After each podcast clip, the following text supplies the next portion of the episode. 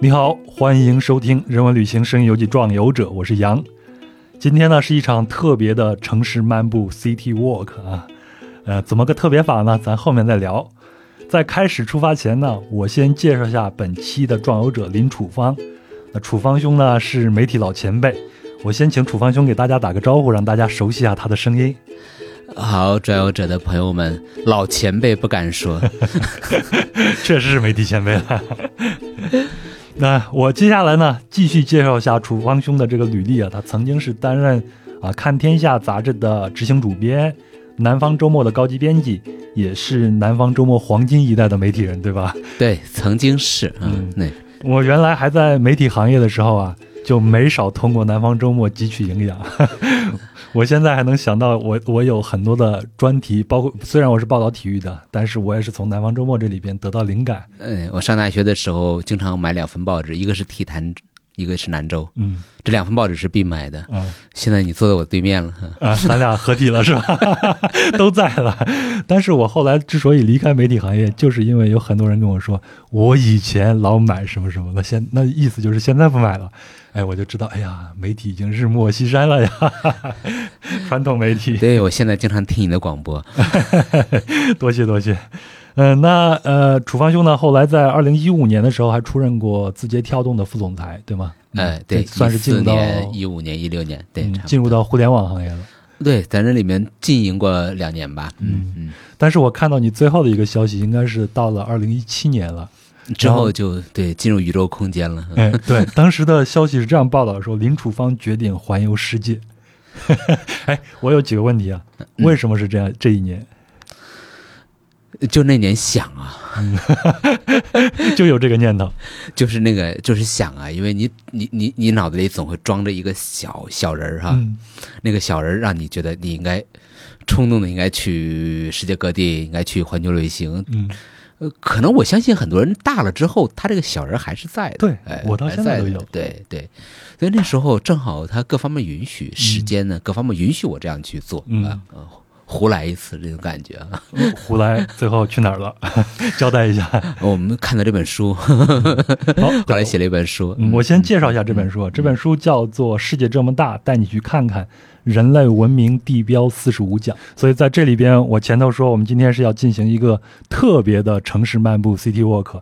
今天我们就在这里边取了一个章节，也就是城市这一个章节。嗯啊，全书一共是九个章节啊，非常有意思。这九个章节分别是符号、想象、组织、大工程、城市碰撞、重大发现、重大发明、现代世界。挑战未来，一共是九个章节，没错。嗯，然后我今天选的是其中的第五章节，也就是城市这个章节，承上启下的这个章节是吧？哎，对，城市呢跟我们每个人都是息息相关的，对吧？对，我们城市动物嘛。对，然后呢，在城市这个章节里边有九个地点，今天我们主要就是由楚方兄带领我们在这九个地点里边来一场。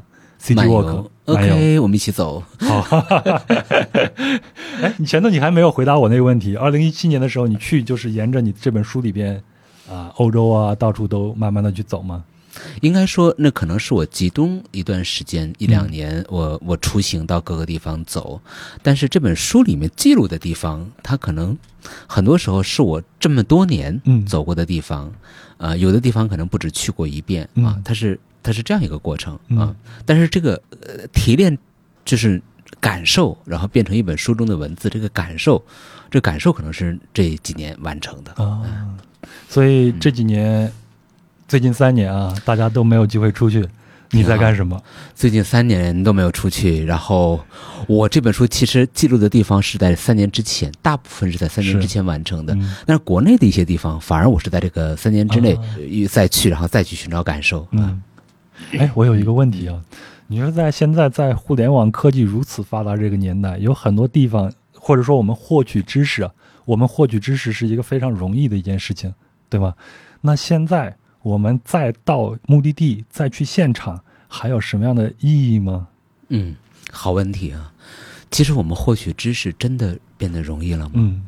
我我还不是这么看，嗯，我就获取知识是我们想象中好像变得容易了，嗯，呃，但是实际上，当信息量空前的、海量的到你身边来的时候，你怎么去挑选？然后你怎么去判断？然后甚至都你都不想挑，不想判断了。嗯，一股脑的都涌到你的脑子里边爆炸了。其实是其实是还是没有什么。然后你就隔绝了，就你你不想要了。嗯呃，对，所以我没有觉得获取知识现在变得更容易了。啊，一个如果是这样的话，你会发现为什么你会觉得现在，你是觉得有文化的人是变多了还是变少了？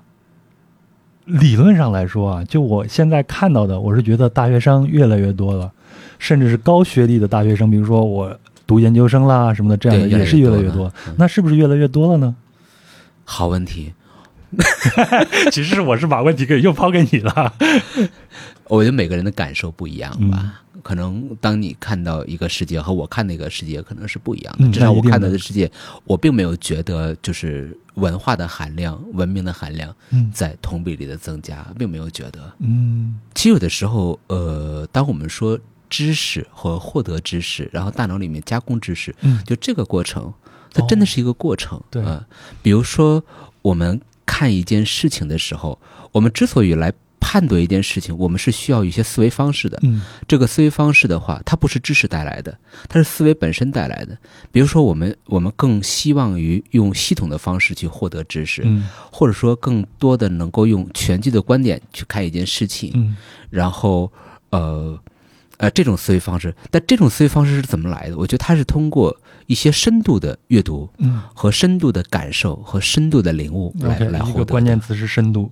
对，嗯但是你觉，但是我是至少我们感觉到“深度”这个词在现在变得越来越浅了越来越浅了。啊。呃，你包括我们现在获得信息的这个方式和方法，是不是跟以前不不一样了？别说别的，我们现在还能够接受一倍速的视频吗？一倍速的音频吗？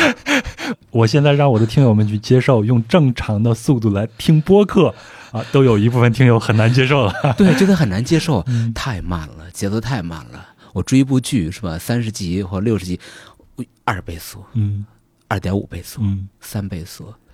但是你觉得这个时候那些演员他所有的投入，他对细节的把握，他的拿捏，想展示给你看的那个部分对，你还能 get 到吗？没有了。没有了。嗯，当你 get 不到那个细腻的东西的时候，你觉得你的知识会增多了，然后你的领悟更深了。我不知道。啊、嗯。我我这我这提了一个提了一个一个提了一个问题，嗯提了个问题，又是一个问题。对，哎，有的时候你像我们做播客，有的时候我们在剪辑的时候，比如说嘉宾或者是我突然有一段沉默，嗯，那这段沉默我要不要给它放进去呢？哎，我认为是应该放进去。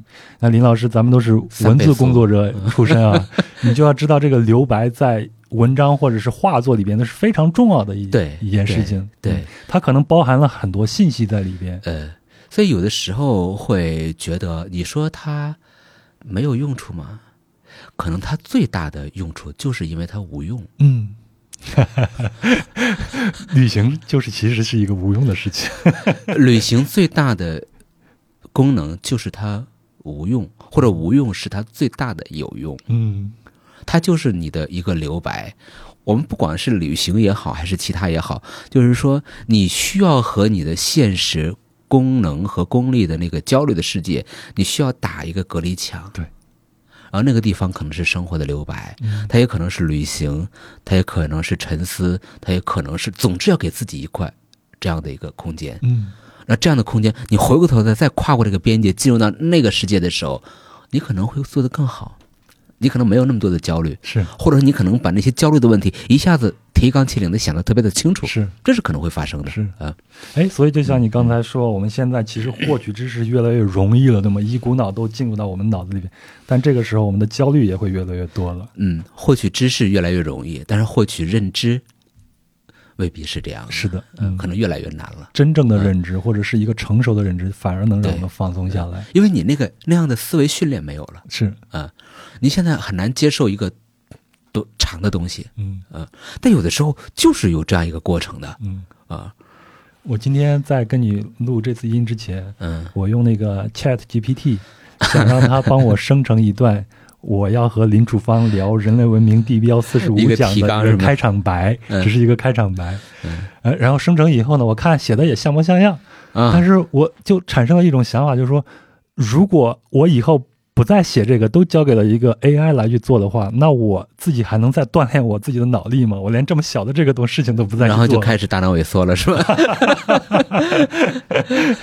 对，这个又是一个特别悠悠远的一个话题，Chat GPT。嗯，哎，咱回到咱们的话题上啊，接下来一个问题啊，我这个问题是，如果说旅行需要一个工具，比如说你懂建筑、懂音乐，带着这样的一个方向去看，那么您所掌握的工具是什么？是思维方式呢，还是写作能力？我觉得是一个呃呃是方式吧，或者叫方法，嗯它是个解码的一个能力啊。嗯，解码的能力。你知道我第一次啊，我我看那个教堂啊，嗯我们去欧洲去啊，你肯定会想，哎，我一定看看教堂，比如去米兰要看看米兰大教堂是吧？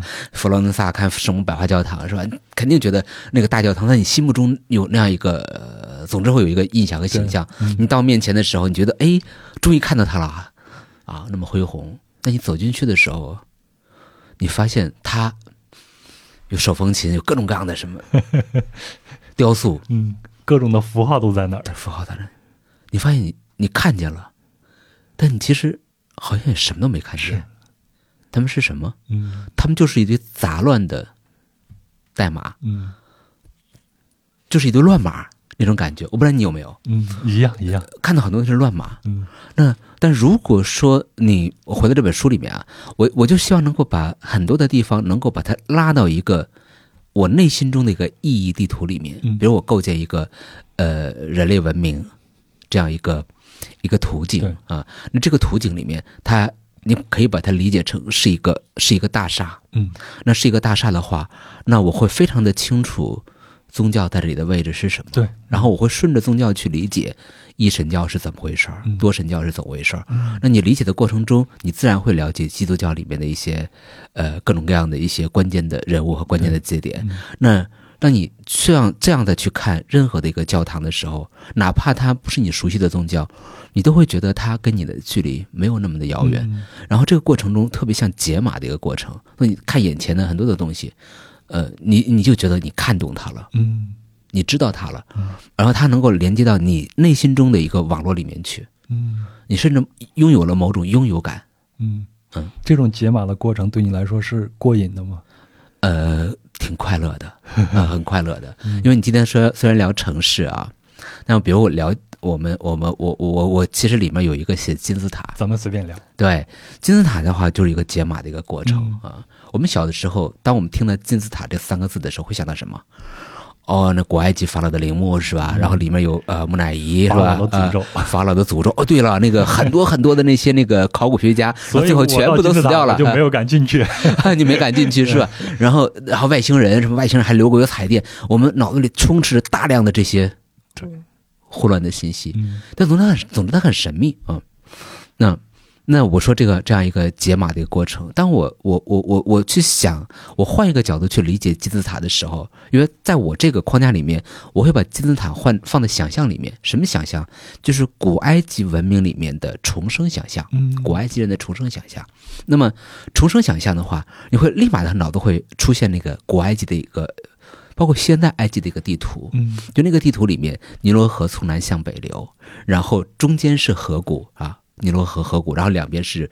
呃，冲击的那个绿洲然后呃平原，嗯。然后平原再外围的话是撒哈拉沙漠，是沙漠和戈壁，然后北面呢当然是地中海啊，南面呢在古埃及的年代的时候，那个时候南面的话应该说还是蛮荒之地，哇。很长之后，我一个直观的感受，嗯。你现在脑子里边就装着一幅大地图。我我脑子就是那个地图，我是看这个地图给你再给你讲。嗯。那你要是那个时候的古埃及人，你会觉得很幸福，因为那个淤泥冲击的平原，那个淤泥是很容易长庄稼的很肥沃。啊、嗯北面东可以说东西南北没有天敌，对没有天敌，唯一的天敌就是死亡，嗯就是死啊，死亡。所以面对这个终极问题的时候，古埃及人他必须要想我怎么去面对死亡，嗯，怎么解决死亡的这个难题？死亡恐惧非常的是终极的一个恐惧。那后来的话，他们我们就可以理解古埃及，它其实所有的仪式，包括它的建筑，包括金字塔、木乃伊，嗯。我们现在看得到的这些古埃及的遗迹，它都是跟这个死亡是有关的，嗯。或者都跟古埃及人当时想解决死亡的恐惧有关的。嗯我们看到他的。所以这就所以变出一个答案来。哎，这个变出答案来，哎，你变出答案以后，你会发现他们，他们就会编出一个剧本啊，嗯人啊，要人人人的一生呢，就像尼罗河的水一样，是循环往复，就像太阳一样，然后周而复始，是是是然后人又不断的死亡重生，死亡重生，然后中间又经过什么称心仪式啊，总之有一个过程，就是一个特别完美的一个好莱坞的剧本。嗯你要把它一一个剧本来看，哎，再看尼罗河，我重新打开那个地图，尼罗河就像一个舞台。对，然后这个舞台是上演的这种重生想象的大戏，然后再看金字塔是什么，就是这个剧本里面舞台上最昂贵的道具。嗯，所以嗯当你拥有了这种解码能力以后，你再站在金字塔前头，然后你所看。到的就是一个大故事在里边了哎，。对，它就是它就是不一样，它不仅仅是一个、哦，每吨石头重二点五吨，对对对，然后拿一刮胡刀去插一插，我们都可哎，果然是 GPT 上查到的这些东西。对，因为有些这些感受，这些感受你是不会很难去把它很难去，至少机器可能还不会这样去思考。嗯嗯哎，说到这个就有意思了。嗯我在看你之前在得道上看到一门课《人类地标三十讲》嘛，嗯，嗯当时好像是罗振宇，呃，在跟你沟通的时候说，你就把你做的这个课程，你想象一下，如果外星人来造访地球了，然后你给他介绍人类的这种文明的时候，你要找哪些东西？嗯这个是不是构成你呃做这个人类地标四十五讲或者三十讲的时候的一个、布局的一缘个缘起起哈？，对，缘起确实是个缘起。嗯因为那个一七年的时候，你不说我呃，媒体当时也帮我说我要出去说旅行，嗯但旅行的话，我肯定还是要希望能够我做内容的嘛，然后希望有个内容的这个作品。那后来就征求罗罗胖、托布花，嗯那想跟得到是不是有可以合作？那反正罗胖就给我一个建议，他说我建议你啊，你就你就想，假如外星人来地球访问，嗯由你当导游，你来介绍人类文明，你会把他带到哪里去？嗯那你要带那个地方，就是你要讲的这个路线，哦就是讲的这个。后来我觉得，他说这这确实是一个思想实验，嗯思想实验。然后我说外星人，呃，你你没见过哈？没有体坛周报也没我报道过。想见，那外星人在哪里？哎，他接下来一句说的特别好，他说：“你就把小孩想象成外星人，哦你想想，人类的婴儿是不是就是个外星人？就是个野蛮人。呃，野蛮人，外星人不能野蛮人，但是个外至少是个外星人啊嗯。嗯，他们进入这个世界的时候哦，进入地球来降生在地球上的时候，某种程度来说，他他他他就是一切是空白的。对，嗯那他长大的过程中，你怎么给他介绍？哦，我至少有个代入的场景了。嗯啊，后来我就介入，哎，我就是婴儿这个概念，就是我们把人类文明看作是一个生命体，然后看它怎么成长。人类文明，我这个四个字本身是个生命体，它是怎么成长起来的？嗯从走出非洲之后，然后是怎么成长起来的？嗯然后这个过程中，它有哪些条件，或者是先成长什么，成长什么，成长什么，这个过程梳理起来，嗯就是我书里面的九个板块。哦，对所以你现在这一讲，我也可以解码了，就是为什么你书里边的这九个大章节啊，是这样的一个布局。比如像刚开始是符符号、想象、嗯组织，到最后是现代世界和挑战未来。嗯其实它也是一脉相承，它是有布局的。呃，对，它就是一个推演的一个结构，嗯，它是一个完整的系统。嗯啊、它是个系统。呃，有时候我们说，你刚才回到你刚才说那个，就是学习知识越来越多。我我总觉得，就是系统的去接受一个知识，那种获得感和思维训练，是比呃看很多的呃，我没有歧视短内容的意思啊，嗯那是另外一个娱乐啊，嗯是比完全充斥着那些内容，我相信对人的改变是不一样的。肯定。我们做这些长的这些内容，包括做播客，嗯，就是希望能让我们的听友们能够知其然，也知其所以然。是因为短的那些内容，它是只告诉你一个结果就够了。对，告一个结果。嗯而重要的是在于那个推演的过程。对对对对对嗯我们教育小孩也是这样啊，嗯会不会说他这个事情做不好，你会告诉他，结果真的没有那么重要，但是你做这件事情的过程，嗯我认为比结果还要重要。嗯，我不知道你有没有小孩，你会不会这样？我没有这个小孩，但是我能理解你说的。会不会这样去告诉小孩嗯啊？那我们告诉小孩是这样的，我们自己就要做出这个样子来，是吧？嗯，好，那咱们现在啊，就进入到咱们这个第五章节，好，城市这个城章节，嗯，然后咱们一共有九个站点，咱们就嗯一站一站走，由领导带着我们，我们现在就是野蛮人、嚯，外星人啊，带着我们去领略一下这个人类的一个文明。嗯、咱们的第一站是雅雅典典的。的广场，吧对吧？嗯，为什么会选择在这里？世？纪广场，嗯，首先我选的这个一些城市的那个地标，它是跟我们现代城市关系比较很密切，嗯比较密切。因为如果你按照历史的一个，呃就是国际历史学界的观点，就是文明是什么？嗯城市的出现是文明开始的标志。嗯，啊城市、青铜器还有文字，对吧？这三个呃，对，大概是这样，但是主要是城市的出现，嗯嗯，那我们就没有办法。如果你要用这个标准的话，那你城市可以推到那个巴比伦时代嗯最早的城市啊。那我我，但是我觉得我选的这个城市点是我和我们现在的城市是是是一看就能够懂。比如雅典这个城市，雅典这个城市选的是世纪广场啊，并不是帕特农神庙，而是帕特农神庙下来那个广场。对，看起来是一片废墟，嗯嗯，但是就是那一片我们今天看起来是废墟的地方，在当年它是雅典公民贸易、呃公民交换信息、交换物品的一个中心，嗯中心。然后在那里会买卖服务、买卖奴隶，各种各样的交易在那里发生。嗯同时，也是呃雅典公民在这里辩论、讨论、交流，包括斯德哥学派什么的都在那边，是这样一个意见、观点的一个交换中心。嗯呃，所以它很很有意思。就是你知道，同年代的其他的世界各地的城市都不像雅典这样，因为雅典它首先雅典的公民它是那个几万的这个就是雅典公民有公民权的人，那他们之间是平等的交流。对，嗯这个很重要啊，平等交流。那几万人能够平等的交流，产生的信息量和智慧是不一样的。嗯而同时期波斯帝国或者其他的这些这些这些这些国家，他们很难出现这样的交流。嗯但是那个时候雅典出现了，然后平等的。而是公民，嗯，然后交流，然后不但是交流，他们一起排练戏剧，嗯。然后，呃，一起有诗社，然后做各种各样的讨论，嗯。然后包括我们知道很多的数学、几何学都是在那样一个氛围中能够诞生。对，所以我就找的这个城市的一个很重要的一个特质，就是信息交换、嗯。交流、高质量的交流。嗯。我们现在一样，我们现在我们说一个城市，那个我们觉得这个城市能够成为一个伟大的城市，嗯它一定是创作和创意爆发的一个地方。，比如像北京，对吗？比如像北京，嗯，虽然它有令人讨厌的一面，但是它之所以那么迷人，也正是因为也就是因为这样的，对也就是因为就是说这个城市，它就能够给这样的一些思想很快的人，他提供一个掩体。嗯嗯、所以我就选第一个是雅典，嗯，而且雅典你会发现是不是就是很奇怪啊？就这么一个小地方，它就能够产生那么多灿若群星的不仅仅是思想家、哲学家，还有数学家呀，然后艺术家嗯、雕塑家。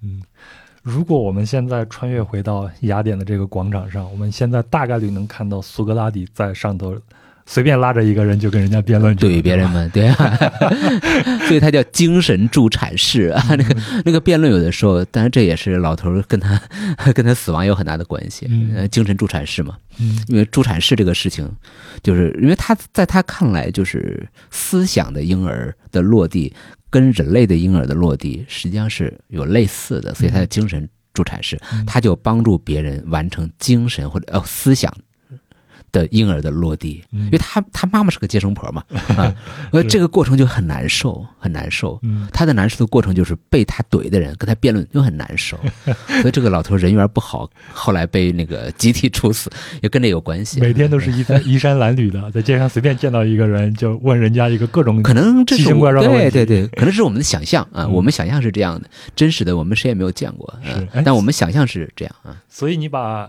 啊这个广场称之为是雅典文明的希腊文明的一个产房，就是这样的一个原因，是吧？对，其实也不能说是我我我称啊，嗯因为它还是一个比较。哎，也确实是我这么称的，因为雅典是公认的这个原点，是这个是没有问题的。嗯，好，那咱们就第二站，嗯第二站咱们就得跨过亚得里亚海，往西边，然后就能然到达后我们罗马进入到罗马帝国时代是吧？啊，罗马帝国时代。对，但是咱们第二站去的是一个澡堂子，对不对？卡拉卡拉浴场，卡拉卡拉浴场。哎给大家介绍一下这个浴场吧。对，卡拉卡拉浴场是呃，应该说是卡拉卡拉皇帝留下来的，当时的呃罗马的帝国时代的一个公共叫公共服务空间，嗯公共公共空间。当然，当然，我们现在叫它卡拉卡拉浴场，是确实，它最大的功能是洗澡，洗澡。那，但它那个洗澡跟我们通常理解的洗澡呢，可能有些不一样，因为在这个浴场里面，在当时它被使用的时候，它能够容纳几千人在这里面，它是整个那个建筑，它是分成各种各样的分区的，有公共浴池的地方，然后可能还有一些那个呃有别的功能，呃，它是一个综合体啊。它不仅是洗澡，它是一个交流的一个地方，嗯。信息交换的地方，可以在这里餐饮吃饭，然后还可以在这里面呃阅读，然后还可以在这里面会友，相当于可以在里面现在的社交场所了。对，然后里面可能如果有咖啡，那个时候应该有一个咖啡馆啊，还可以看体育表演，嗯。是吧？还可以辩论，还可以朗读。对，所以是这样一个我印象中它好像离那个斗兽场是不远的，呃，不远不远不远，嗯因为它都是那个，因为古罗马那个几片废墟是挨着的，对，嗯。对，所以你会觉得他，我我真的我第一眼就觉得，我我我在看他的时候嗯，，shopping mall 不就是这样吗？对，？shopping mall 对。就这样啊，满足了人人类欲望中的各种的需求。各种各样的需求，求知的、单纯的欲望嗯，都满足你。吃喝，呃，对，食色性也都在这里能够解决，嗯。就是 shopping mall，嗯、然后只是它真的很早产，嗯。就是你看两千多年前，罗马它的城市就有这样的一种公共，非常具有公共属性的一个服务空间，嗯公共属性是它的一个很很很本质的一个特质。那像我们现在北京啊、上海，我们的大城市里的这些大的 shopping mall，它也是公共空间，嗯，它也是满足各种各样的衣食住行、各种各样的欲欲望、消费主义的这样的地方。嗯那个卡拉卡拉浴场就提供了这样的场所，嗯啊所以你为什么会选择这个浴场来做一个城市的文明密码去解它呢？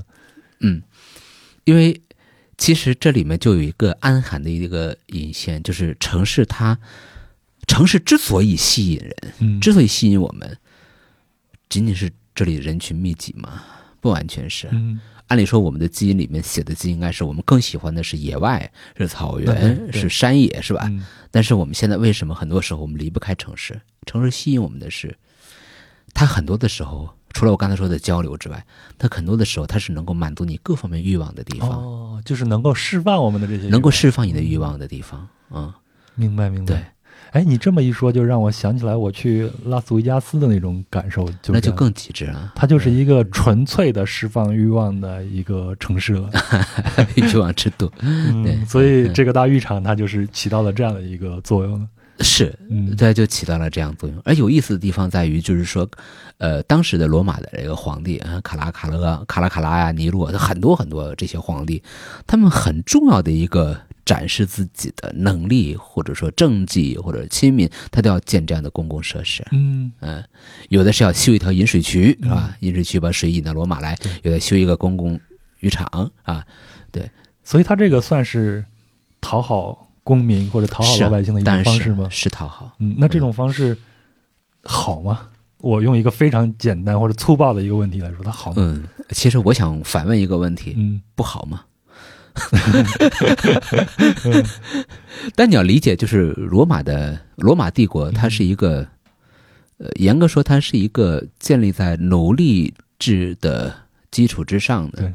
它有至少它在上升阶段，似乎他们认为有取之不尽、用之不竭的奴隶资源。嗯要占领了地中海时代的内湖啊，那么成为罗马公民，那就会能够有各种各样的这个特权和呃特权吧，对啊特权，嗯，然后那罗马公民的基础之上，然后他又产生了以前叫共和国，产生执政官，但后来是呃皇帝从屋大维开始，嗯啊但这个皇帝跟我们我们中国人想这个皇帝完全不一样完全不一样的，对，嗯呃，只是我们没有别的词可以给他，然后用用皇帝吧，啊，嗯所以他们的这个观念意识里的这个权力来源、权力基础跟我们理解是不一样的。嗯，所以他们一定要向他们的老百姓或者他们的公民公民倾斜一些满足一下他们的欲望。对，嗯而且你这样做的话，你才会获得公民们的掌声和支持。嗯，哎，你在这一章节里边，我印象中你还提到一个叫做奶头乐的这个理论，对吗？嗯，我这最近杜勒斯说的。对，在咱们的呃包括播客里边也经常听到这样的一个说法，它到底是一个什么样的一个意思呢？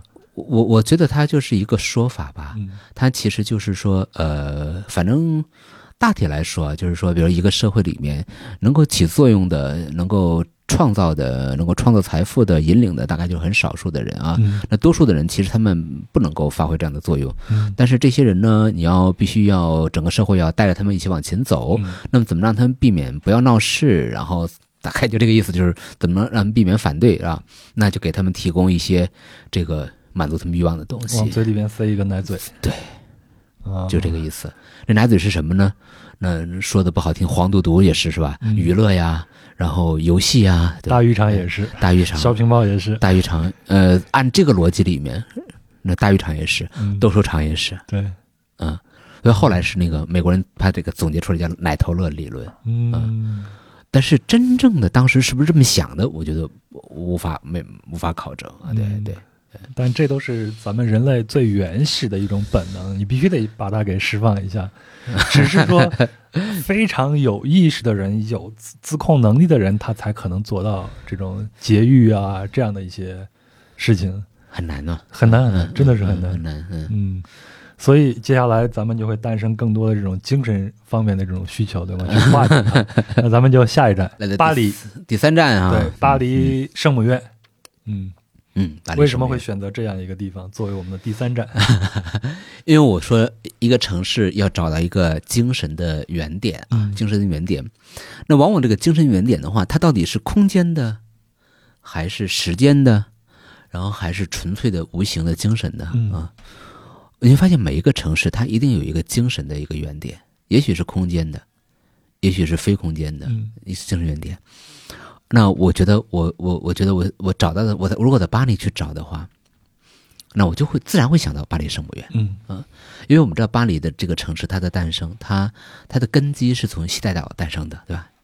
西带岛上诞生的。那西带岛诞生的话，那最开始的时候，就罗马罗马征服那个高卢的时候，对，那他当时设置的当地的这个总督或当地的官署就在西带岛上，啊，然后就在那一片嘛，然后在那一片后来有了这种官署，然后有了宗教的设施，嗯。那进入到中世纪之后，这里面诞生了教堂，然后教堂。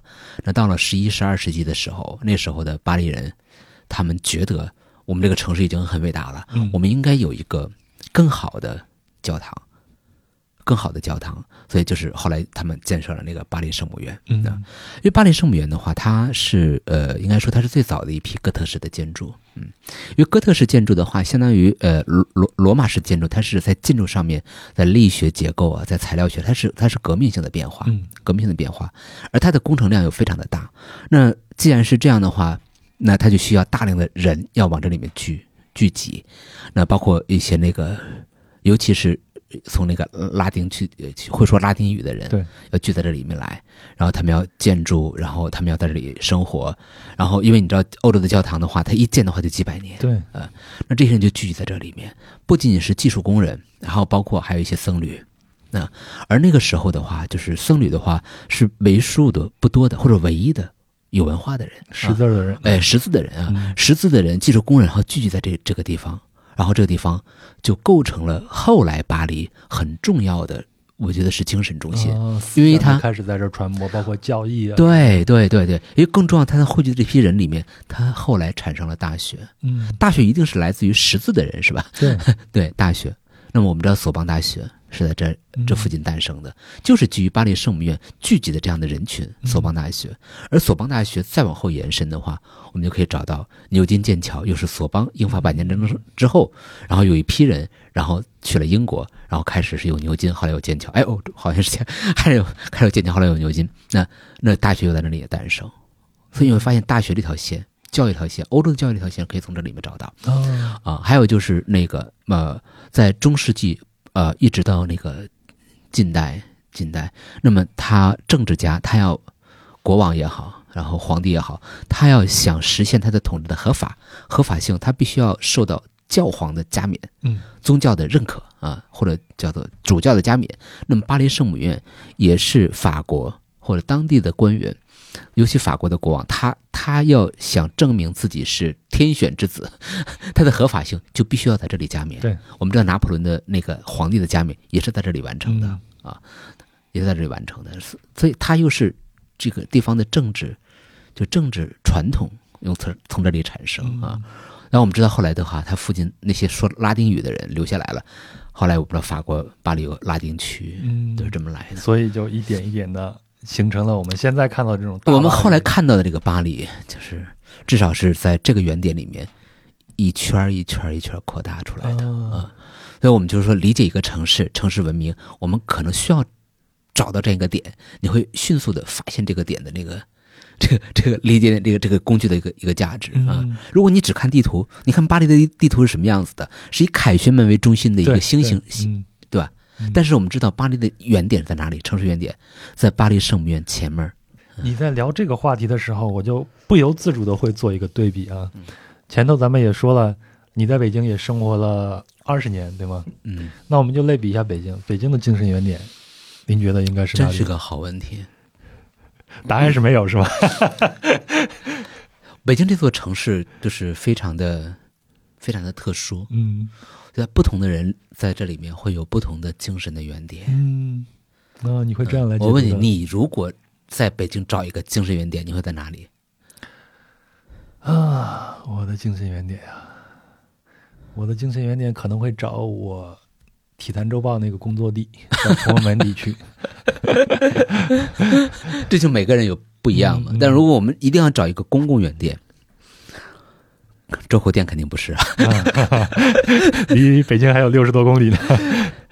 我觉得我或者说我愿意把那个地方嗯当做北京人、就说你个人的观点嗯啊。那我会把那个就是呃，就当年那个北大哦，红楼嗯那些那那那一片的地方，嗯，就大学地方诞生的地方。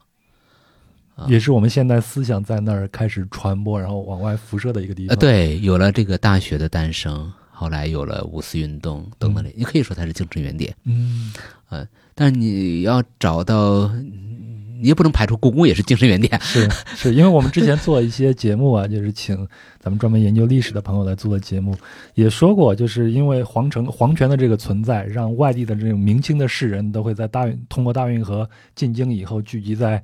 呃，就是包括我们这菜市口这个地区，包括什刹海那个地区，其实那就是当初就在那个年代的时候，他们的一个精神的一个原点，嗯就是是靠近皇权的这个地方。是啊，嗯，所以你要是，我觉得可能你要是抛开你自己的爱好，嗯你把那个地方或者把故宫当做精神原点，它更能够解释很多东西，嗯，甚至你能够把大运河都解释清楚了。哎，那你现在生活在深圳呢？一个搞钱的城市。我我生活在广州，生活在广州，对啊对，深圳经常去，嗯嗯嗯。呃我深圳，深圳本身就是个精神原点。我确实觉得深圳本身就是这个国家的一个某一个特定阶段的一个精神原点。你指的是改开之后是吗？。对它开放、嗯包容，然后开放啊，开放。嗯，嗯，好，这是给深圳一个很高的一个评价了。对，不用我们给，人家就是啊。你好，我是壮游者的主播杨，现在呢是平地抠饼时间。装游者是一档独立播客，非常希望能够得到您的资助来维持运营。那您可以通过收听平台，比如小宇宙的赞赏功能来资助。此外呢，公众号“壮游者”每期都会随免费音频节目发送一篇文章，在文章里呢会有相应的细节图片或者是相关资料，是对音频节目的补充。那您可以通过文章下方的喜欢作者对节目进行打赏。当然，您也可以通过转发、点赞、评论的形式来支持壮游者。那如果您使用苹果播客收听节目呢，也请为壮游者打一个五星好评。最后呢，也非常欢迎独具慧眼的品牌方来和壮游者合作，让我们一起做一些事情，让好的内容、好的品牌，让好的听友看到也享受到。好，那就这样。那我知道呢，壮游者往前走的每一小步都离不开您的帮助，再次感谢。接下来，让我们的旅程继续吧。行，那咱们进入到下一站，然后咱们就来到了佛罗伦萨。佛罗伦萨有一个乌菲齐美术馆。这个美术馆我是去了佛罗伦萨，但是我没有在意到这个美术馆，可能在那个年代就我还没有这个解码的这个概念呢。所以那个时候我出书，我书出晚了。嗯，是是是，如果我看的话，我就去了。嗯嗯，为什么会选择一个美美术术馆馆呢？呃，你说选大英博物馆好不好？卢浮宫好不好？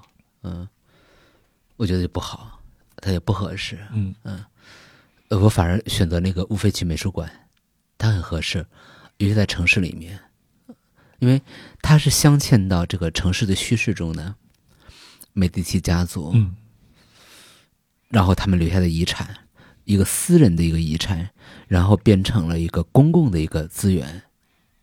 对，因为他们家族绝嗣，然后后来变成一个公共的资源，然后一个家族跟这个城市结合在一起，嗯然后美术馆又跟城市的精神结合在一起，同时乌菲齐美术馆它所勾勒出来的文艺复兴的历史，然后包括就是那个它能够让人想象的文艺复兴的历史，然后这块的书写，它又是意大利统一的一个很重要的一个精神的来源。嗯。当然，我会更更更更倾向于就是说，这个博物馆构成这个城市的一个精神的内核，从这个角度来去思考，因为它又是活着的，嗯。我们经常会能够看到它，对吧？你过了那个，走过老桥，反正就过过那边就是，嗯，所谓的叹息桥那一对对对嗯。对，然后就能够就能够走进去。然后走进去的话，当时美美第奇家族是在这样一个地方来生活的，然后他们就是这个城市城邦的这个主人，嗯。然后这个城市当然也叫共和国哈，然后后来的话，他们为这个城市里注入太多的东西。嗯我们知道，当年的米开朗基罗这批人都是他们家，呃，包括伽利略都是美第奇家族他们来那个资助供养的、嗯资助的。就这个城堡和这个这个这个这个后来又改造成博物馆，就这个地方，你要去讲它的时候，你会发现，你可以通过它理解佛罗伦萨，然后理解文艺复兴。嗯而佛罗伦萨又是和文艺复兴这四个字紧密的镶嵌到一起的。嗯然后如果没有文艺复兴这个意义，你觉得佛罗伦萨是什么？这是一个城市，它就是一个一个普通的一个城市啊。嗯然后而而这个博物馆乌菲齐美术馆又跟文艺复兴绑在一起，嗯，所以它跟这城市就是我在说的时候，我就在感觉他们之间发生那种密切的化学反应。嗯对，对你你你你又能够理解，就是为什么现在我们很多的包括中国城市，它一定要建一个博物馆，当地的博物馆，嗯，而且有很多的这个企业家，他们也愿意建立自己的博物馆。私人的博物馆，私人的博物馆啊、你到欧洲的话，你会发现所有的企业，只要它是，就只要它是一个就是一个还不错的企业，嗯它都要建立自己的博物馆。对，家族要有自己的家族的档案，嗯，为什么？这就是他们的一个起点，一个原点，然后来做了一个记录。所以这可能就是你书里边说，这是一个精神塑造，就是这个美术馆、博物馆它起到一个精神塑造的一个作用。嗯，中国人其实很在乎这个东西。嗯比如我们说祖训、祠堂，祠堂、嗯祖训，是吧？在列祖列宗面前，你要跪下来，嗯你说，就是他其实也是祖训，也是精神塑造，是吧？嗯。哎，在你的书里边，我记着还有一个小故事，你描写了一个沧州的一家很小的一个博物馆，是吗？哎，对，博士医院哦，叫博士博士医院。嗯，嗯对对，嗯，这个博物馆博，士，嗯，这个博物馆它是为什么会进入到你的视野里边？它就是一个特别小、特别小的博。它我我觉得是这样，嗯，你咋发现的？我我我我是那个呃，我是沿着那个运河呀，大运嗯河去那个，就就考察嘛，就是、嗯。然后去了沧州。因为我我是天津人，啊，我们天津人对不能说我们啊，就是我吧，嗯，就是我对沧州的印象，就这个地方都会武术，对，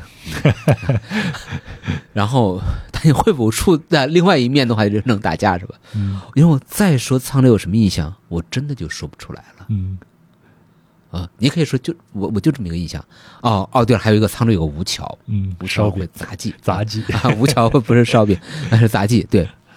但是我更多的还是武术啊，能打架。但如果你觉得一个城市有一个能打架的标签，是它的荣耀吗？就在我这里啊，对。嗯当然我，我我只是我非常个体的感觉。嗯那我那天去了沧州之后，那很小，对，博物馆啊、但有两层啊，有两层。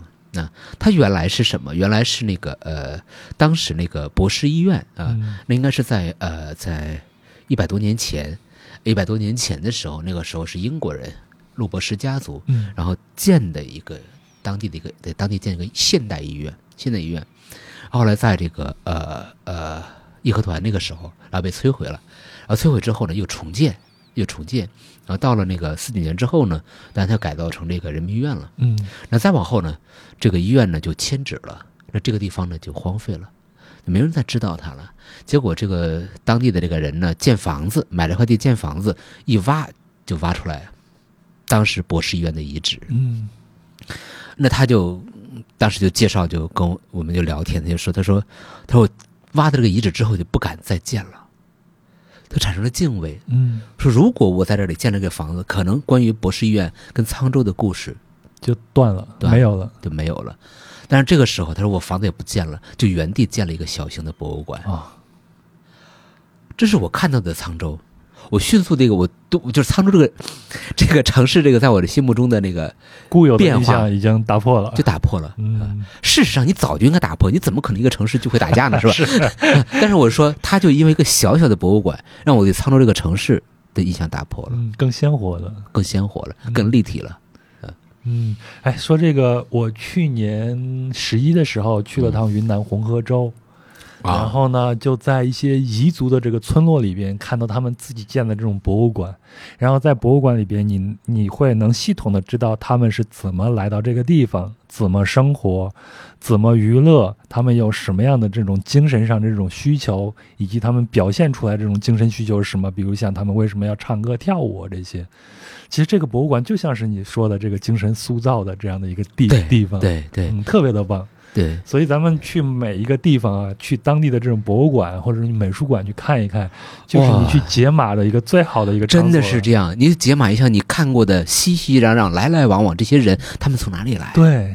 然后他们有什么样的故事？他们有什么样的故事？嗯，然后他们现在有什么样的喜喜怒哀愁？是吧？对，然后他们的这种特殊的这种风俗是怎怎么来来的啊？嗯，然后全都在这个博物馆里边对一一给你展现出来了。然后你瞬间的话，那些了解的时候，你再看他们的时候，你就都是你都是了解的，都是懂的。这你看到的风景都是带字幕的了。对，不再是乱码了，对，你已经可以给他们解码了。嗯，嗯，好，那咱们下一站，下一站啊咱们就回到了巴黎，然后咱们到了地下了。下水道，下水道，雨果说的是吧？就是下水道是一个城市的良心。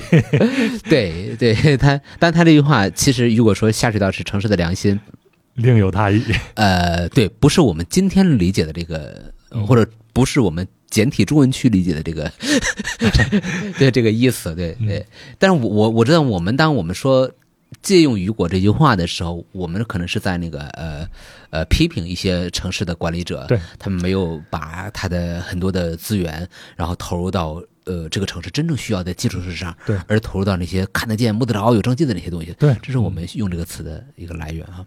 但真实的话，它其实你要翻看那个《悲惨世界》里面，他用这句话的时候是指的是，呃，很多流浪汉可以在下水道里面居住，嗯否则的话他们就没有地方住了，嗯 大概是这个意思。嗯所以说下水道是城市的良心。嗯，所以你这个文明地标选的是巴黎的下水道博物馆，巴黎还专门为下水道打造了一个博物馆。啊、是是是是是，嗯，什么？样子？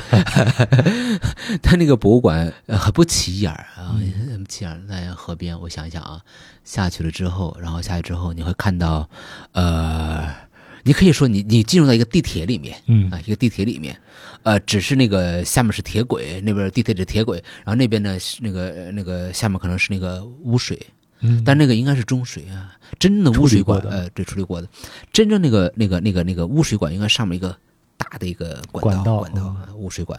然后呢，那里面有呃很宽敞，嗯。它像个小小宫殿一样，嗯。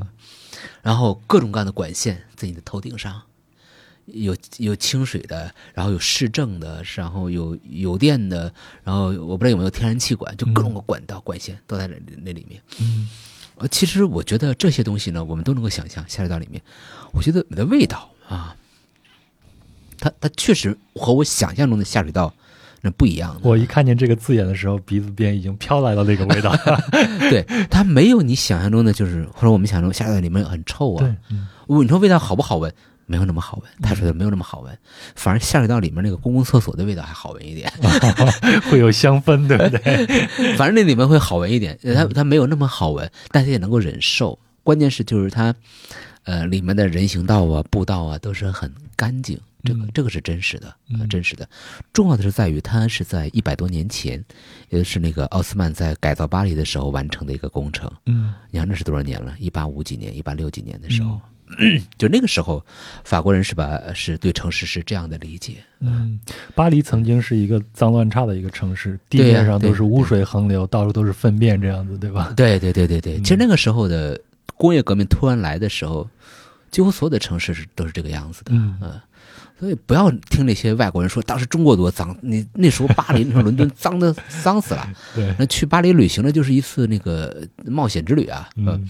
其实很简单，就是工业革命突然来了，然后城市的功能其实很，城市的规模也小，然后功能也非常的简单，嗯。然后突然之间快速涌入了那种十万甚至百万级的人口进入到这个空间里面，那这些人的话就是吃喝拉撒要排泄要要要消费，然后产生的大量的这些垃圾污物，他怎么去解决？嗯然后就是那个时间窗口没有得到解决的时候，城市这个样子。嗯，就是脏啊。所以看那个香水是为什么产生，它就是因为太臭了嘛，嗯太臭了，太味儿了，然后所以发明了香水。所以这个时候的话，那巴黎人他就需要想怎么让这个城市适合人类居住。嗯人已经来了，你是不可能把他们赶跑的。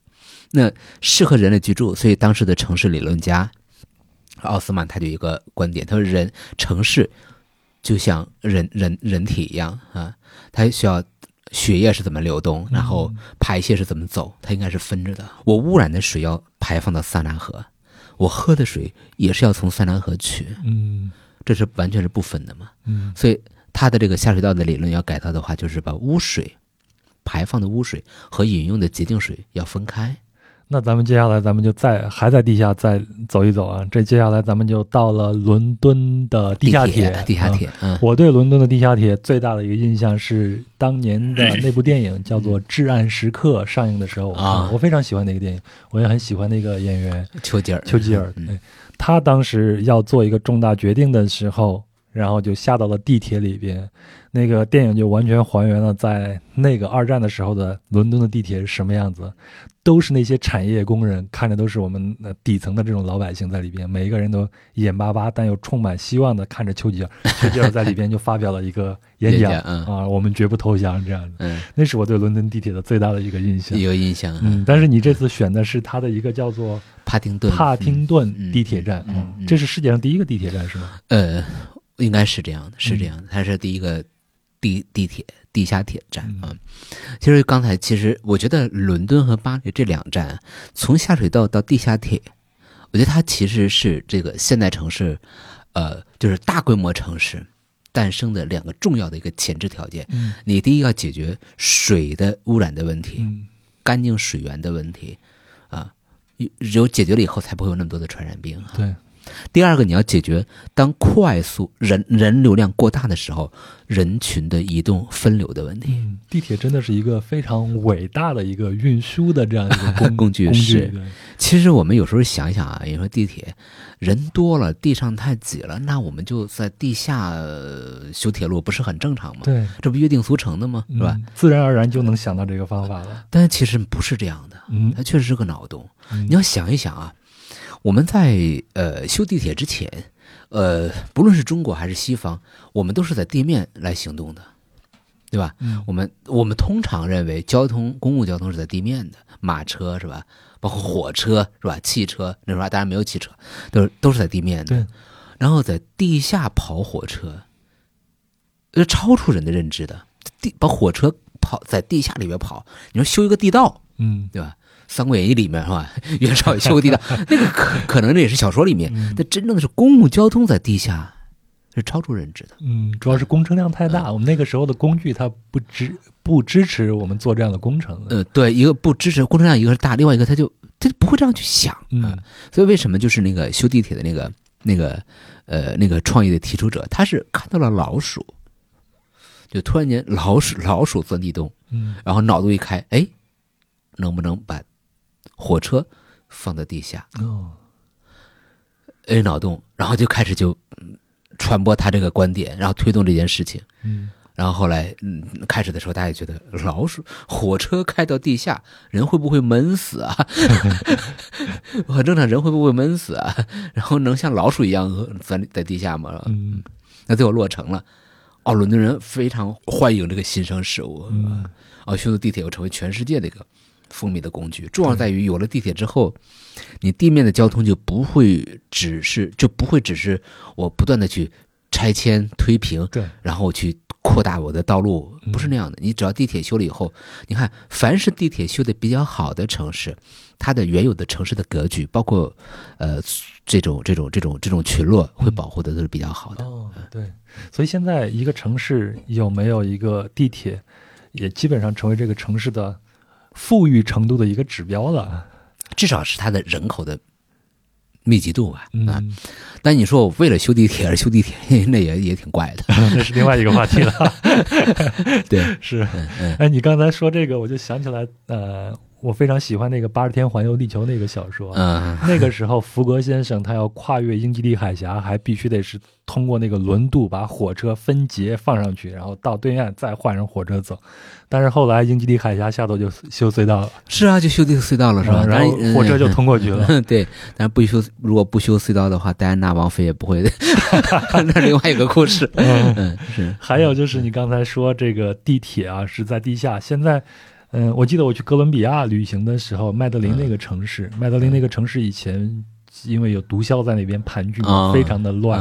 然后九十年代的时候，简直是无法无天的一个世界。嗯但是后来把这个慢慢的把这个毒枭给清除以后呢，他们为了恢复这个城市的活力，因为那个穷人基本上都住在山上，下面好的地方都被有钱人给占据了。那穷人在山上，他们没有办法进入到城里边去务工。嗯嗯他们想了一个办法，是在天上搭那个缆车，嗯然后这样子的话，就让穷人能够非常方便的进入到城里边去工作。嗯然后就让大家的生活质量一下都有了一个提高，让整个城市的这种和平也到来了，就是因为这样的一个脑洞运输的工具。嗯，运输的工具的一个改变哈。嗯，其实它放在100还是年前就跟地铁是一样嗯嗯嗯的，合理利用空间，是。真的利用空间。哎，那说到利用空间，那下一个就是把楼竖起来了，哦，对，对吧？我们就回到纽约，回到纽约啊，纽约这个帝国大厦，帝国大厦。已经爬过对吧？我我我至少我觉得我们大家会看到有有一个有有一个人爬过，嗯金刚是吧？金刚爬过，在上面从上面摔下来。嗯。呃，对，帝国大厦，因为它摩天大楼嘛，嗯。我觉得摩天大楼这这个这个章节，我其实我对这个摩天大楼我是不讨厌的啊，嗯。不讨厌的，嗯，挺好的。因为城市的话，当它地面的空间然后穷尽的时候，特别贵的时候，它就需要向上帝要更多的空间。嗯要么往下走，要么往上面走。对，呃对，那想来想去还是往上走好，对，往上走，通天塔。对，通天塔，对人类以前就想建这个通天塔、嗯。巴别塔，嗯，然后，但是，但是，但是我们人，我们人类的话，就是人人这种物种，它毕竟还是大脑里写的基因，它毕竟还是从那个从草原过来哈、从嗯非洲过来啊，也许没有关系啊，也许有关系。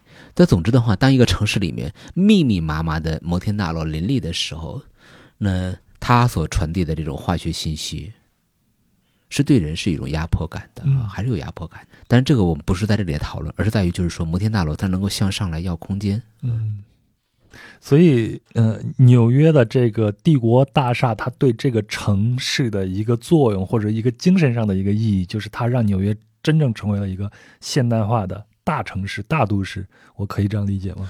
我觉得可以可以这样理解，因为纽约能够在一个曼哈顿岛、曼哈顿版的那个地方，然后寸金，对寸土寸金，但是寸土寸金的话，它又没有办法向外扩张，不是说不可以，嗯而是在于在这个地方的话，你才能够获得更多的人才、信息、更多的资源，能能能都往这里聚集。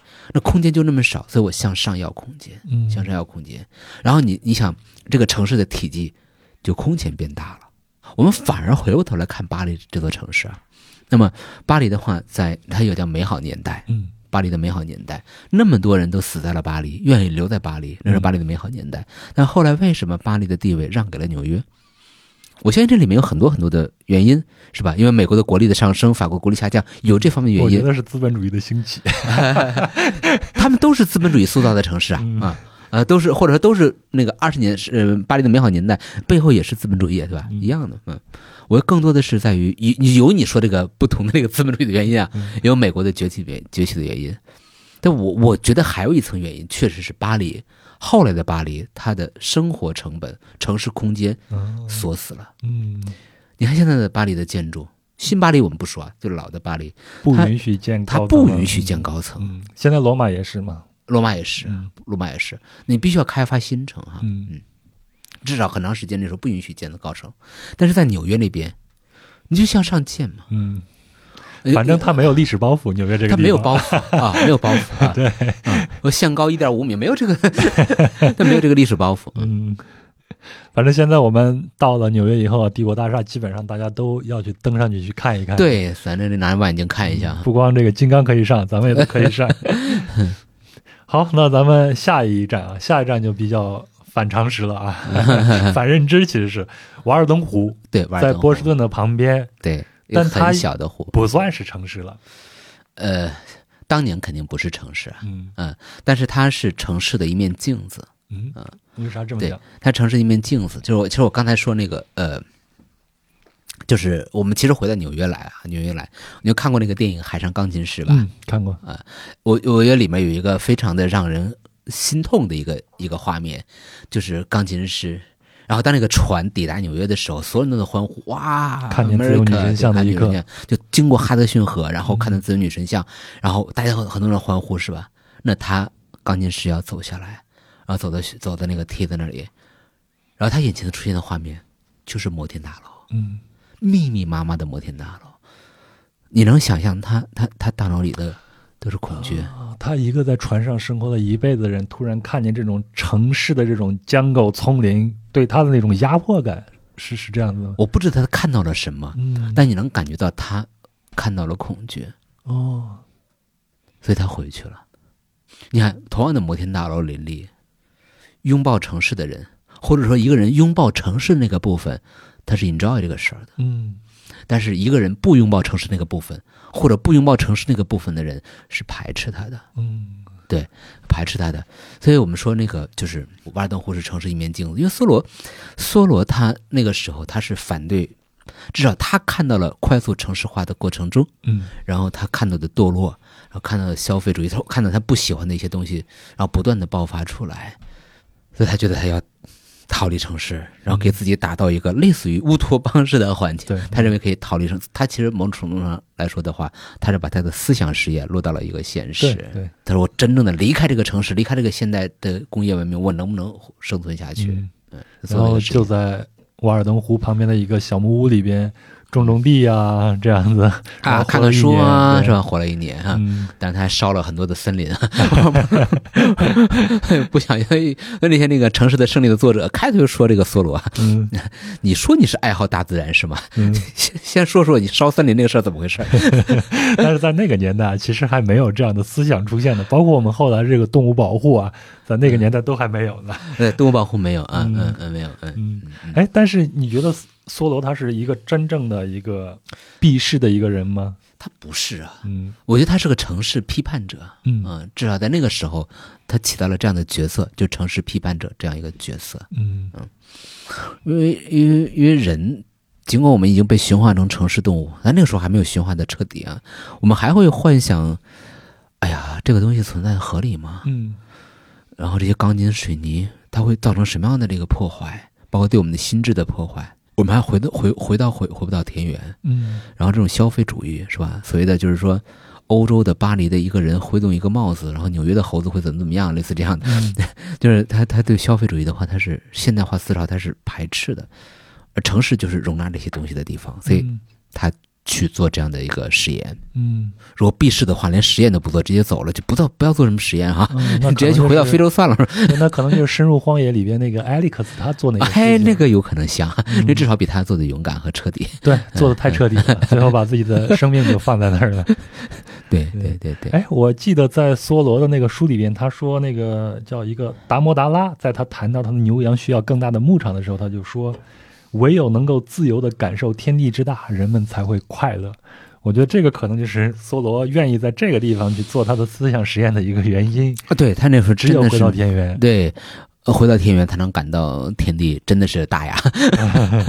嗯我还记得那本书里边，我自己觉得特别有意思的、很好笑的一句话，他大概的意思就是说，嗯、他看到了很多年轻的同乡啊，继承了嗯祖上传下来这种谷仓啊、牛羊啊，还有家业啊嗯嗯这些。梭罗的评价是说，这对他们来说是很不幸的，因为他们很难摆脱这种生生 这种生活，还有这种东西。嗯嗯嗯，其实我觉得更大的一个，如果站在他的角度不幸的话，就是说，就是我我我，如果他现在我看到我们今天这个样子，嗯我们就是已经没有办法离开城市了。哪怕说你想呃到城市到荒野，呃首首先你会有这样的想法吗？嗯第二，你可能会到郊外，你你不可能离开城市了。嗯，你带着郊到郊外，你还得开着城市人生产的汽车是吧？对，所以我觉得这个就是嗯最典型的一个，就是大理。虽然大理现在是很多城市人逃离城市的一个目的地，但实际上他们是在那边又建立了一个城市，城市。然后霍霍当地是吧？然后这么讲，他们那你说大理也是一个城市啊，嗯，他享受的城市的网络的便利是吧？公共的资源一样的。嗯甚至我想把这种城市里边是这些元素给它搬到那边去，比如像嗯咖啡馆呀，对这样的一些社交场所啊，在那边都会住。你喝咖啡在北京喝不一样嘛是吧？所以你是觉得现在我们当代的这些人们就已经很难脱离城市生活了？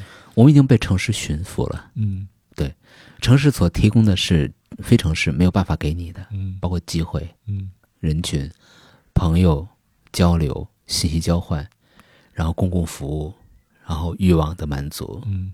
咱们聊一个比较虚一点的话题啊，你觉得被城市驯服的我们的未来向好还是向坏？就像我们人类是被农业给有一种说法，我们人类是被农业给驯服了，然后你就产生了各种的焦虑，对不对？嗯因为你不是及时满足，而是延时满足了。对，然后脸朝黄土背朝天对，然后伺候那个小麦是吧？你还不知道今年的收成怎么样，你就得心慌慌的去想这个事情。我至少觉得大家多数人没有觉得这有什么不好。我我们没有办法看未来，我们看过去来过去来看啊，嗯至少我们城市化的过程，然后相比非城市化，确实是要好很多。嗯，人的医疗的资源，然后供效率。对，但你要说幸福这个事情，这就特别的抽象了。嗯，指标太多了，无法对，没有办法来来来衡量。嗯我觉得这个就是说，看你你认为是什么吧。嗯你认为好就是好，认为不好就不好。嗯，我们已经踏入了这个河流了，就随着它往前飘吧。对对，关键是好不好不重要，你已经在这里面了。嗯，行，那咱们就到下一站啊，也是咱们的第九站。嗯，第九站呢，我们就到了里约啊，巴西的里约。然后你在这儿选的是贫民窟。对，理论上来说，或者在我们的这种在媒体上看到的这样的一些消消息上来说，贫民窟甚至是城中村 都是不好的。为什么你会把它认为是一个文明的一个地标呢？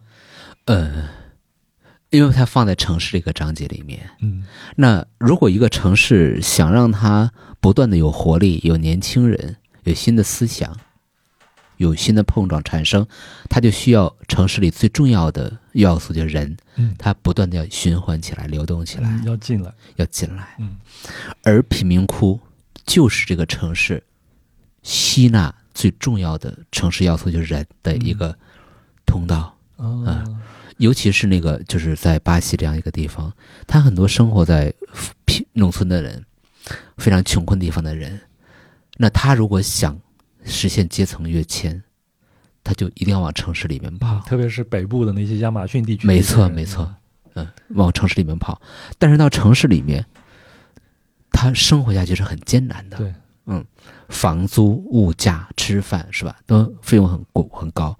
但是贫民窟就提供了他们一家人落脚的地方，哦，第一站，第一站。嗯，就像我们很多来北漂的，二十年前我们来的时候，城中村地下室啊，对，地下室、城中村呢，像我们原来在广州，当然我看他去杨箕村呢、嗯，城中村呢，是吧？一样的。嗯对，只不过他我们的国家没有贫民窟，我们叫城中村是吧？嗯，但它起的功能是一样的。嗯，那在这里面实现你的梦想啊！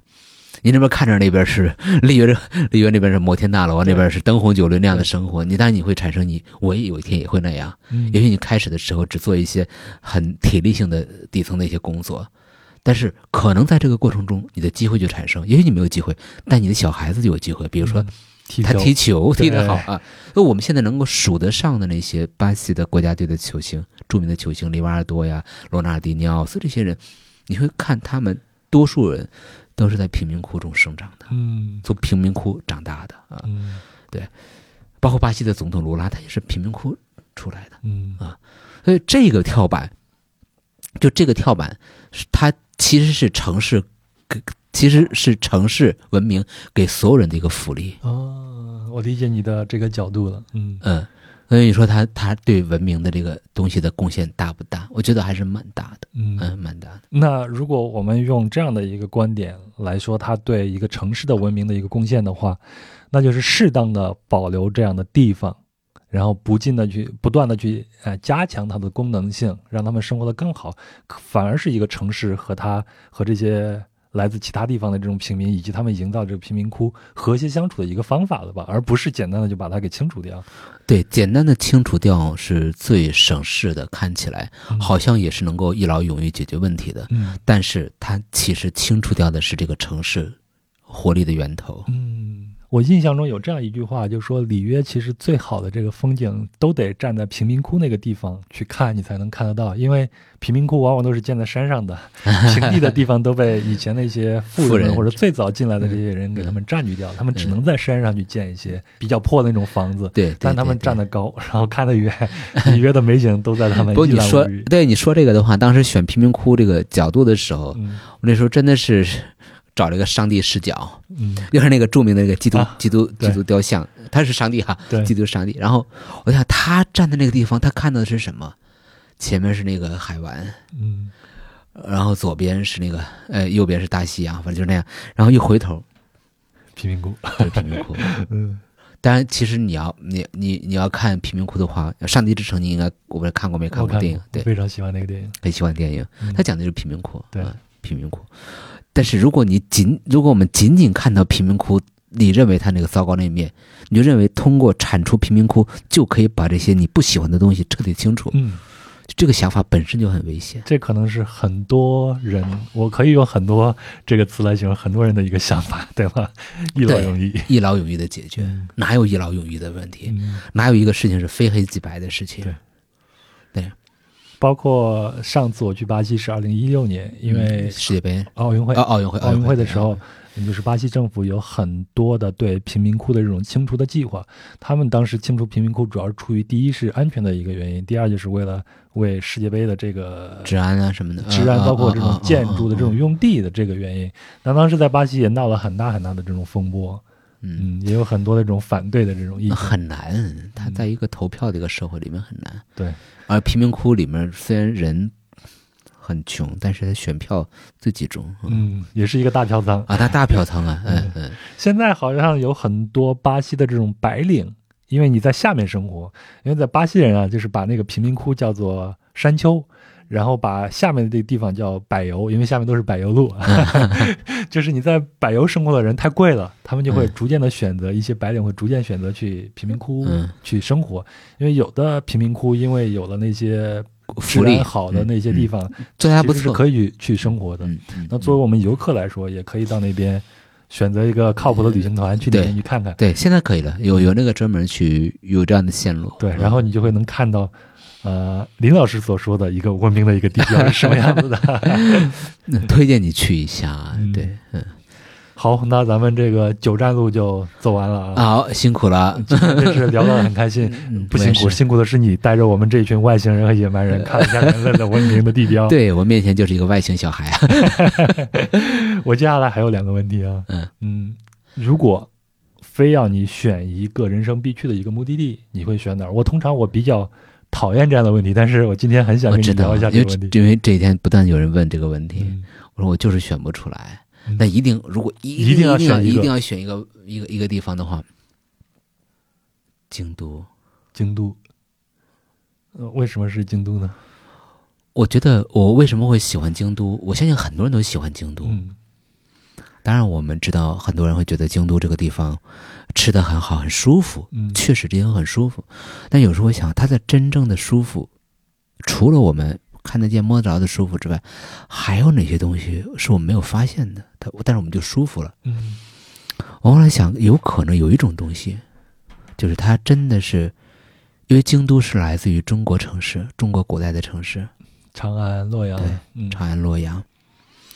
也许是因为我们在那里边，我们能够找到，甚至我们可能不知不觉的进入到某种我们应该熟悉的、嗯有感的一个环境里面，包括那个气氛里面。嗯而它所造的造成的舒服，是我们就没有描述，没有办法描述，嗯，又真实的感到，又不知道它是从哪里来。嗯我们经常会说，哎，这个地方吃的好，然后很舒适，很安静啊。也许是这样嗯，这是多方面的因素造成造成这样的一种嗯感觉。嗯嗯。但是让我觉得我的感觉里面，你要是你要说仅仅靠它吃的还不错，舒适啊，空气啊，什么建筑啊，安静啊，很多地方其实都满足的。嗯，那为什么还会有那些说不出来的舒服呢？这留在一个密码慢慢去解吧。对对对对对嗯对。接下来还有嗯啥旅行计划吗？我目前啊，其实我我觉得是这样，因为我出差比较多，我嗯每个月都要去几个城市，嗯。但你有的时候会说，哎，出差就是出差，要不旅行跟它分开。有的时候，其实你要能够做到修行到一定程度了，你是可以把它分开的。嗯，就像你对发现那个沧州的博物馆一对样。，就是你随时可以让你的现实生活和现实焦虑和跟你的旅行之间打一道隔离墙对。你能不能随时给自己打一道隔离墙，把它隔离开？嗯然后你利用一一切可能的空间，去引照你那个部分的你。嗯，哎，最后一个问题，嗯通常你的一趟旅行，我们指的这个旅行啊，可能就是一个正式的旅行啊，不再是你这种啊出差的这种旅行了。在这样的一个旅行前头，你会做哪些的准备呢？也许很多人不是这样的啊，嗯但是我就是这样的。我我要去个地方的话，我一定是那个要带着一些我认为这个地方是我有我大脑里设定的意义的，或者有我想探索的东西的。嗯啊而且通常这样的地方的话，它往往还不是那种就是自然的那种东西，更多的是人文的地方。嗯然后我更多的是准备是不要我怎么去探索它去做准备，它那就是要资料的这个调研，嗯，然后去看各种各样的资料。啊、你说这东西算不算旅行？对我来说就是，嗯因为我我就没有办法容忍我站在他的面前的时候，他是一堆乱码。组合不起来，你只能看见他的形。对我看了却看不见，嗯我只能看到却无法看见，这我是无法忍受的嗯，啊！看一堆乱码，我我干嘛呢？看了得看见，对，特别棒。再次感谢楚方兄来做客《壮游者》。好，谢谢壮游者，嗯，希望以后无论是你的旅行还是你的事业啊，顺顺利利的，啊，你也开开谢谢心心的谢。谢谢，最后，我还要再次推荐一下《世界这么大》，带你去看看人类文明地标四十五讲，这是我们中信出版社出版的啊，现在已经上市了啊。还有呢，就请您在喜马拉雅或者小宇宙的评论区里边留言评论，我会各选出一个最佳留言来送出一本。啊，人类文明地标四十五讲。那具体的信息呢，请您在声音简介和评论区的置顶信息里边查看。那咱们今天就这样，非常感谢楚方兄，拜拜。拜拜，谢谢，再见。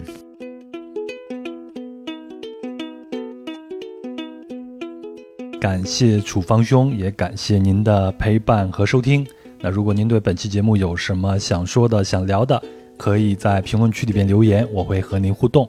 另外呢，我们在节目里边提到的相关的细节图片呢，都会在公众号“壮游者”的文章里边展示，请您微信搜索并订阅“壮游者”就可以了。那接下来呢，我要感谢一下通过公众号和各平台打赏为壮游者进行赞助的朋友。每次念到这个都很激动。哈哈首先要感谢春日也是睡美人，还有 A V E 的大额赞助，然后是 Carrie C A R R I E 和包子还是肉的香啊，还有洋洋和玉如意。洋洋你好吗？这是我们五军的朋友。还有 Jude 孙哇，Jude 你也来了。还有摄影师胡安。还有周，这个周呢是河州的周，还有于世俊，然后呢是小宇宙打赏的木子，明天的我将会去，还有高浓度白开水，北凉梦，蒙小平，梓潼，P P 杠 X Y Z，还有向明熙，Jenny，哇，Jenny 啊还在上学呢，多谢你的打赏，还有 Rebecca 影，还有周杰，这是个拼音周杰，还有 V 九零 C C。还有甜女等朋友，那还有喜马拉雅的缤纷杠 xy，还有君不知，那非常感谢大家的慷慨，我继续做好节目来回馈你。那这一期呢就没有什么要特别回应的评论了。总之呢，看着满满登登的评论区，我还是很开心的。就做一期节目嘛，我肯定需要啊，非常的需要能看到您的回馈。那做这些内容，我也是很希望我们能够在这个过程里边，我们彼此双方都有些收获，然后我们彼此在评论区里边去交流，这是一个非常好的事儿。行，那总之呢，欢迎在评论区里边留言。另外呢，您也可以通过公众号文章下方的喜欢作者，还有各个平台，比如像小宇宙这个下头的打赏功能来进行赞助。那如果您有商务合作的需求呢，请邮件至壮游者艾特幺六 .com。或者呢，添加微信“壮游者二零一八”，都是“壮游者”的拼音全拼啊。那如果您要加入“壮游者”的听友群呢，也请添加“壮游者二零一八”这个微信，然后呢，他就会将您拉到群里边。好了，那四月份来了，四月是我的生日月啊，想祝您和我都顺顺利利的。那咱们就下期再见。还有呢，就是别忘了查看置顶评论区获取《世界这么大》。带你去看看人类文明地标四十五讲的免费赠书，好，再见。